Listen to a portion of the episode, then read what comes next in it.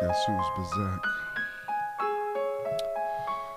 You've tuned into another episode of the Page Turners Podcast with your host, Elgin Bailey. Each season, we walk through a particular text to unpack, critique, criticize, and apply what we find in those particular texts. This is season four of the Page Turners Podcast. This season, I have chosen The Myth and Propaganda of Black Buying Power by Dr. Jared A. Ball, a phenomenal text that debunks, eradicates, destroys the myth of black buying power. One of the things that is continually, uh, intentionally, and continuously pushed on black America is that we have this $1.8 trillion in buying power. But what that myth has done is led so many of us to believe that we have $1.8 trillion in actual money. So the reason why we are in the current financial state, the current state that we are across this country specifically is because we have essentially mismanaged our finances. We've had piss poor uh, financial literacy, uh, as many would say. We spend too much time buying iPhones and J's and, you know, I don't know folks are wearing weave and shit like that anymore, but it's this notion that somehow or another we are not doing what we're supposed to do because there's 1.8 trillion dollars out there. This is episode number three, uh, and man, let me tell you, uh, we are getting into the nitty gritty of this. Um, this myth. You want to go back and listen to previous episodes. You want to go cop the book at imixwhatilike.org. Get yourself a copy. Follow along, subscribe, share this particular podcast. And then head on over to our Patreon account, patreon.com slash page turners BTM and 50% of all of what we receive via Patreon will go to Page Turner's giveaways. Okay, that's enough of me talking. I tend to like to do these uh, particular episodes, man, 30 to 40 minutes, and y'all motherfuckers don't want to hear me talk for the first five minutes. So let's dig in. We are currently in chapter 2. Chapter 2 and I read, It is perhaps this underlying sense of powerlessness which assists the effectiveness of the messaging which encourages a hope or sense of real power in the most welcome, apolitical, unthreatening activity, consuming. But the meaning of power is perversely distorted by the myth.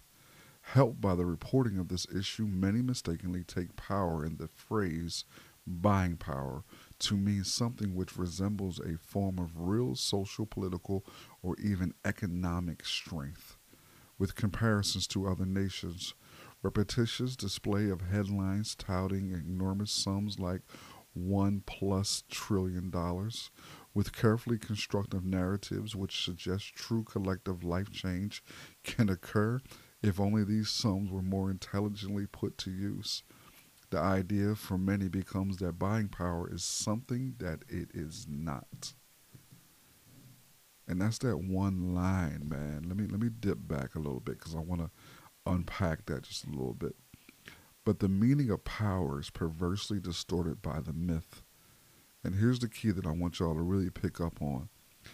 Helped by the reporting of this issue, who's reporting it? We're going to get to that in a little bit. You may be surprised, you may not be surprised. Helped by the reporting of this issue, many mistakenly take power in the phrase buying power. that that phrase buying power actually means something and it means nothing, family. And I read, power in the phrase, sorry, my apologies. Power in the phrase buying power is not what economists consider when assessing the economic health of a group or country. So they don't look at buying power to say, oh shit, these motherfuckers got money. Or, oh man, this is how you measure the wealth of a community, group, or country. That's not what economists do. Economists don't do that. And I read, buying power is not wealth. It cannot be vested at will and used to create more for its investors. Buying power is not stocks, bonds, or land. It's not even real estate. It cannot be built upon, renovated, or flipped. Buying power is not income. It is not earned or exchanged for labor, and it cannot be spent at will or used to pay one bill versus another. Buying power has its origins in government labor statistics, meant to help assess where wages should be sent relative to inflation, but is now, today, mostly a phrase created and propagated by who? Marketers, in an attempt to assist the business community govern its advertising revenue. Power in the phrase buying power strictly means the power consumers have to buy one available product over another. But put another way, power in the phrase buying power means only the power to generate wealth for one corporation or another. What? Buying power has its origins in government labor statistics meant to help assess where wages should be sent relative to inflation, but it's now. So buying power, he, he's telling us right here what buying power is and isn't. it's not money. You can't use it to pay for shit. You can't use it to pay bills. It's not real estate. It's not stocks. It's not bonds. It is literally a statistic used by the business community to govern its advertising revenue.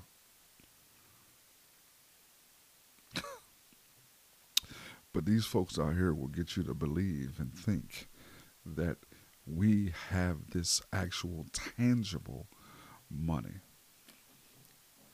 And I read, the studies from which most national discussion of buying power come are to be credited for being clear that their reports do not in any way relate to what most think of as a genuine economic strength.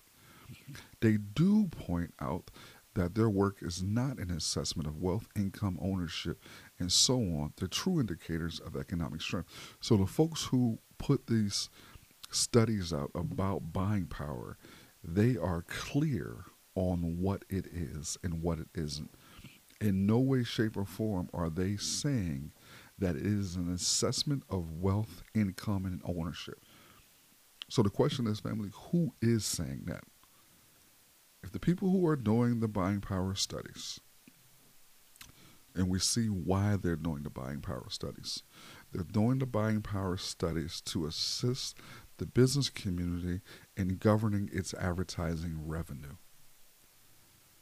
The people who do the study are saying they do point out that their work is not an assessment of wealth, income, ownership, and so on, the true indicators of economic. So, who has begun to say that it is this? Where did this myth get cultivated? How was this myth put together? Hmm. And I read, where the report's authors fall short, most short is in clarifying the methods used to reach their conclusions and in clarifying in the press which carries those conclusions that these are not statements on actual economic conditions. It is primarily, primarily through the practice of popular journalism and commentary that allows the word power in the phrase buying power to lose all meaning. The term power is redefined to mean shopping, but works to confuse potentially powerful communities and energies into what advertisers want most, which are consumers whose acts of generating wealth for others, is magically redefined into a concept of individual and collective political, economic, or social power. And I read, the ability to turn the concept of power into a simple act of consuming what others own and produce is what makes the issue of buying power one of more propaganda than one of economics. Beginning in 2009, I began producing commentaries and subsequent research attempting to trace the origins of the concept of buying power and its popular dissemination in effort to reconcile previously described inconsistencies between economic realities and the insistent claim that there lies dormant this currently incapacitated economic giant of buying power strength. What follows expands upon 10 years of tracking various reporting of buying power and related economic studies in an effort to identify the process by which the myth is developed, disseminated, and to estimate its impact. What I have found is that today black buying power claims emerge from surveys of black consumers conducted by media monitoring group Nielsen and often without attribution from the more dominant source, the Selig Center for Economic Study, based in the Terry Business School within the Bank of America building in Athens, Georgia. So hold on.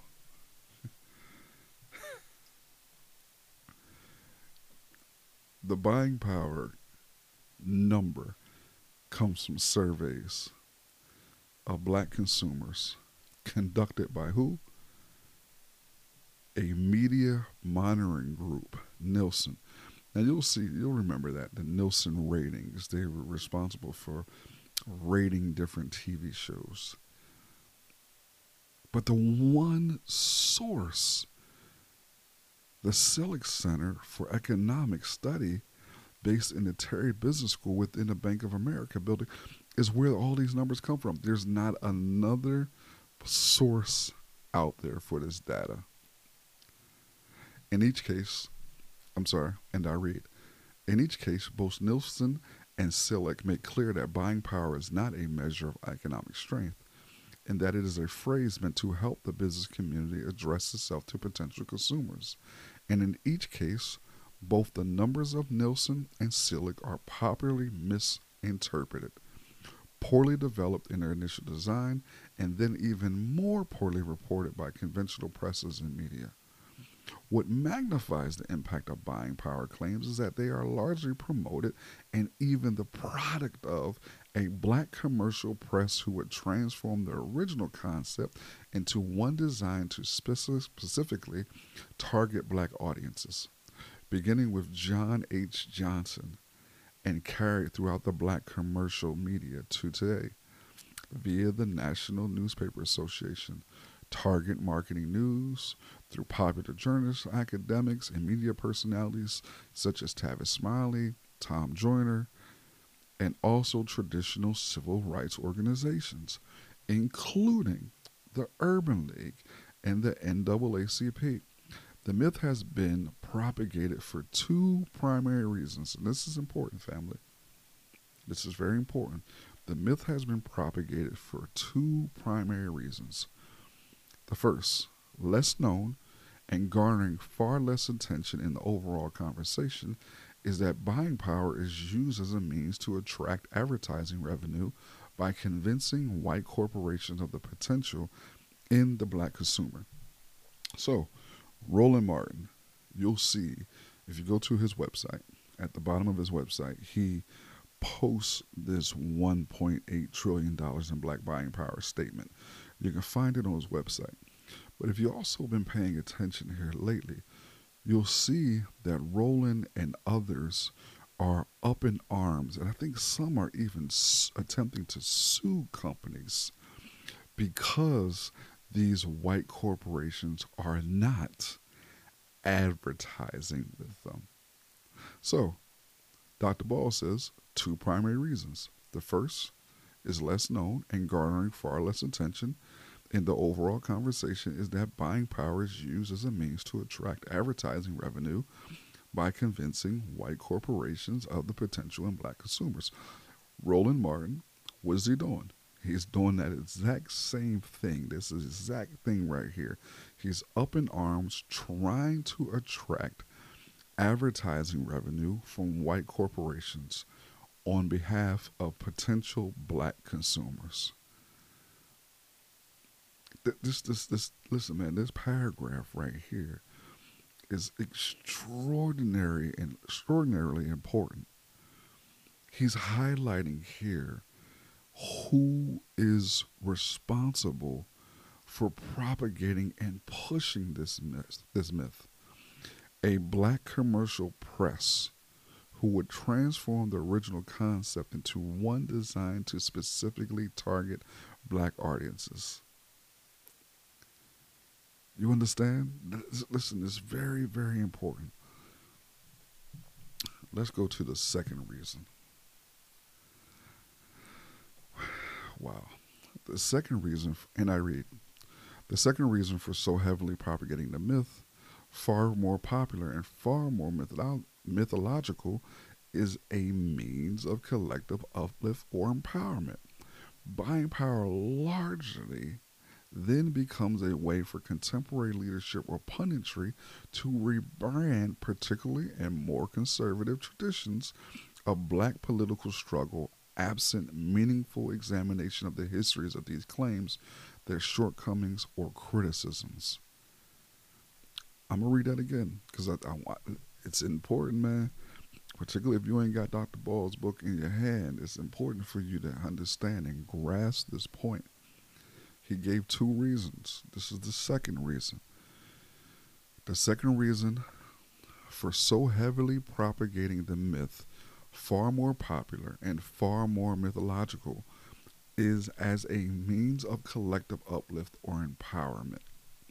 Buying power largely then becomes a way for contemporary leadership or punditry to rebrand particular and more conservative traditions. So they use the buying power and entrepreneurship as a method to take away, squelch, and piss on the black political struggle. Because if they can get us focused on trying to get the bag, we won't be trying to change actual policy. We won't be trying to build actual organizations and power if we're focused on getting the bag. And guess what? Both of these myths, or both of these reasons rather, have been highly successful highly successful. Highly successful, man. Okay. And I read Traditions of black political struggle which are most heavily promoted are those for which commercial press have traditional political and economic preference. traditions which favor entrepreneurial or business elements of black politics. Routinely in these presses, black buying power will be brought into discussions where allusions are made to moments in history when black business seemed on the rise or more well valued as part of the struggles for freedom. This was the case recently when black buying power was raised in defense of reparations, where it was argued that instead of cash, black people need another Black Wall Street.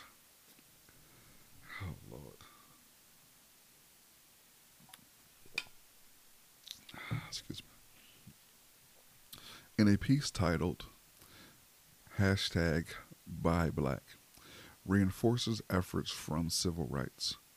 A defense of the hashtag Buy Black campaign, the myth of black buying power was mentioned with an allusion to traditions of black political struggle, which emphasized more conservative notions of self help, black business, and black capitalism. the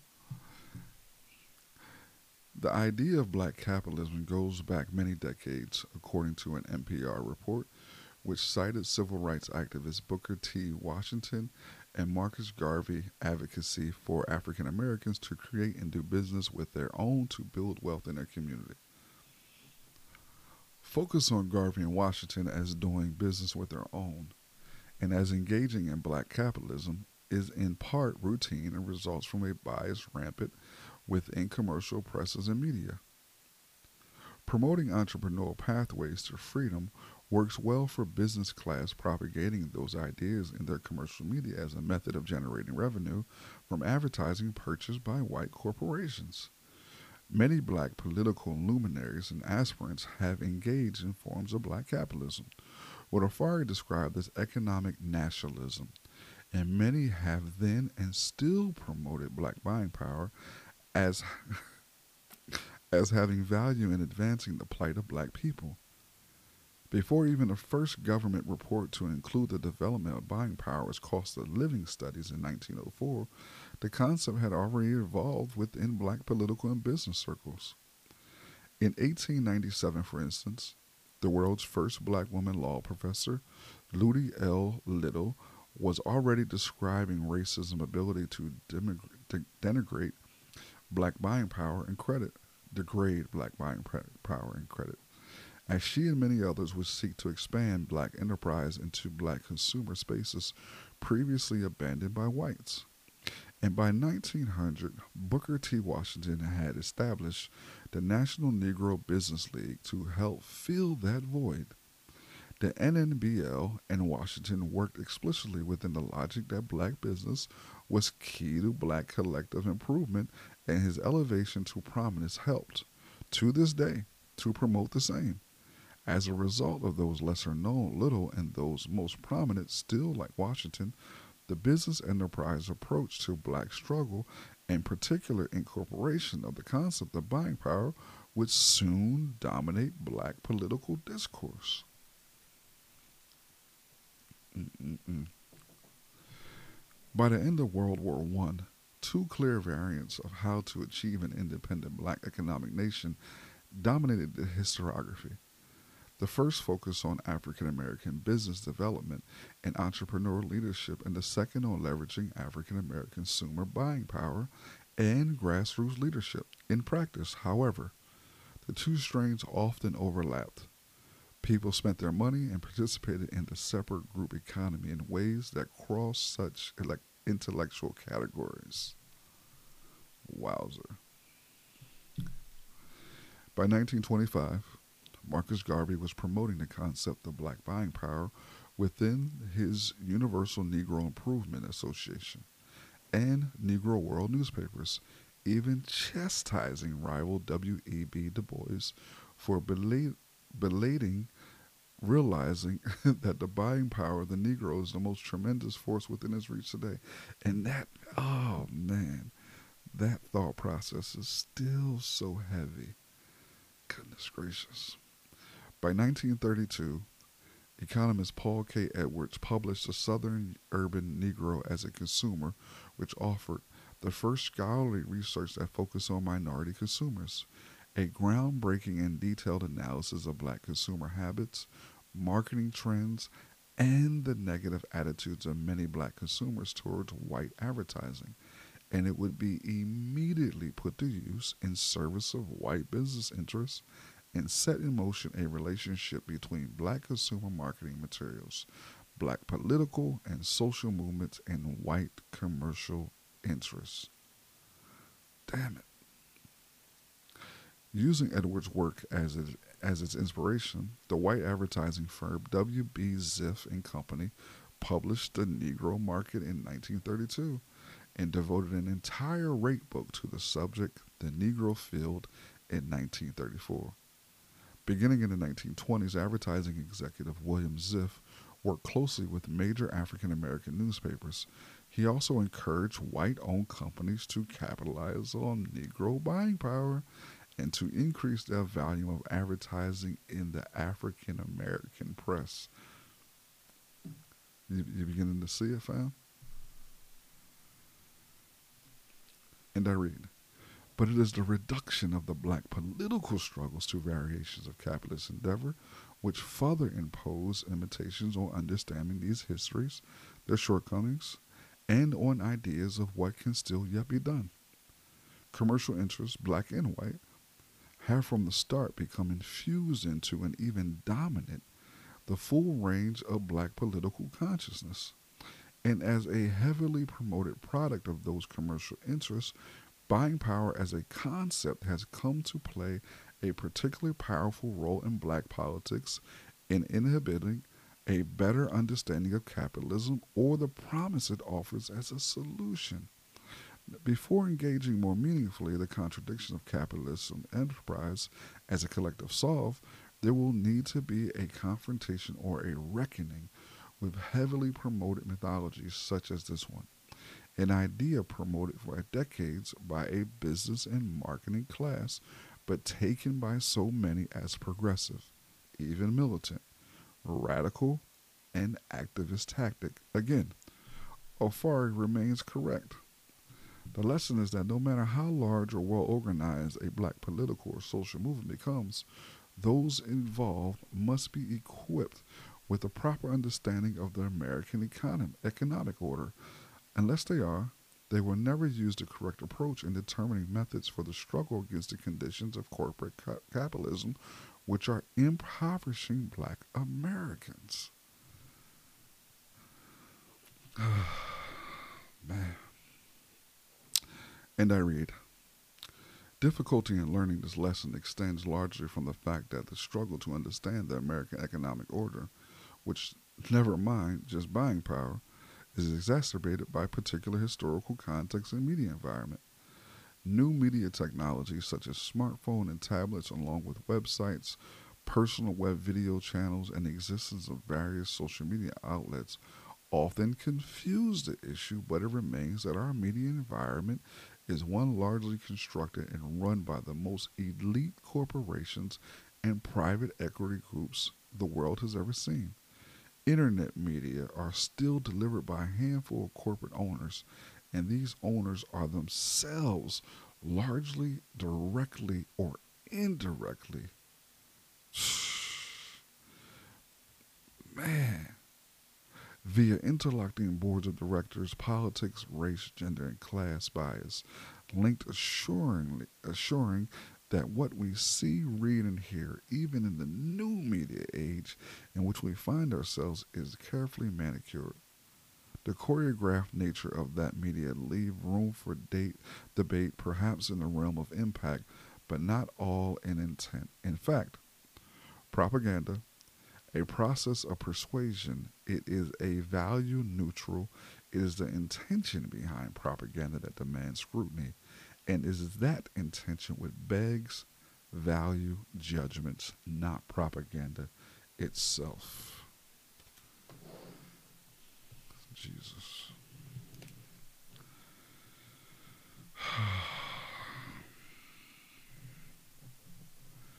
Man, we learned a lot in this joint, didn't we? Think of some of the things that you learned. The Economist, Nielsen, and the Selig Center clearly state that this is not actual wealth, but black media folk, black and in no way, shape, or form are trying to blame black folks from this, but I want us to see how we are propagating this myth. This is one to go back and listen to more than once, family. This is your boy, Big L, with another episode of the Page Turners Podcast, Season 4 The Myth and Propaganda of Black Buying Power. Don't forget to go and like and share, man and become a member of the Patreon, man, so we can be giving these begin giving these books out. I appreciate everybody for tuning in, man. Till next time, I'm out.